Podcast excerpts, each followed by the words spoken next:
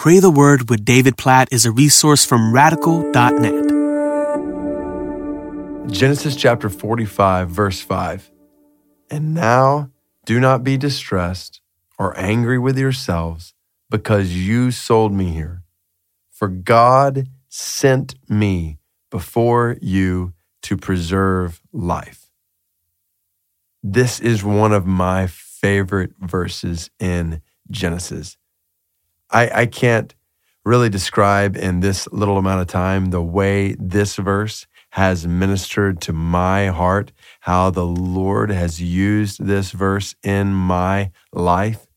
But the reason it's so powerful is because this, this phrase, this you sold me here, but God sent me here. Like, why do certain things happen in our lives? And usually there's, there's a lot of human factors that go into things happening in our lives, like decisions we make.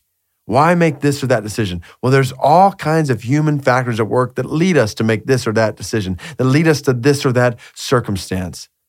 But the picture in Genesis 45 is that over and above all those human factors, there's a divine hand at work, like always at work.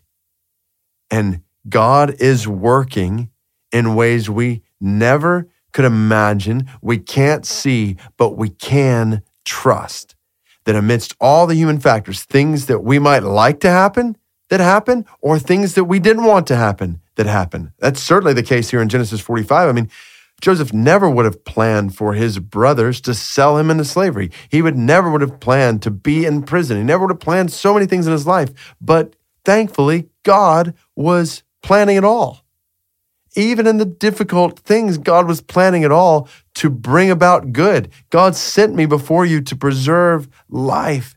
And Genesis 45 is just a glaring reminder on the pages of Scripture that the plans of God can be trusted, even when they're different from our plans, even when we experience something or need to make a decision that we would not have planned, that we would not have walked into, we can trust that ultimately God is planning in ways that we can't see, but we can trust. So I just want to pray that over you right now, my own life. God, I, I, we are making decisions today, some small decisions, some big decisions in our lives.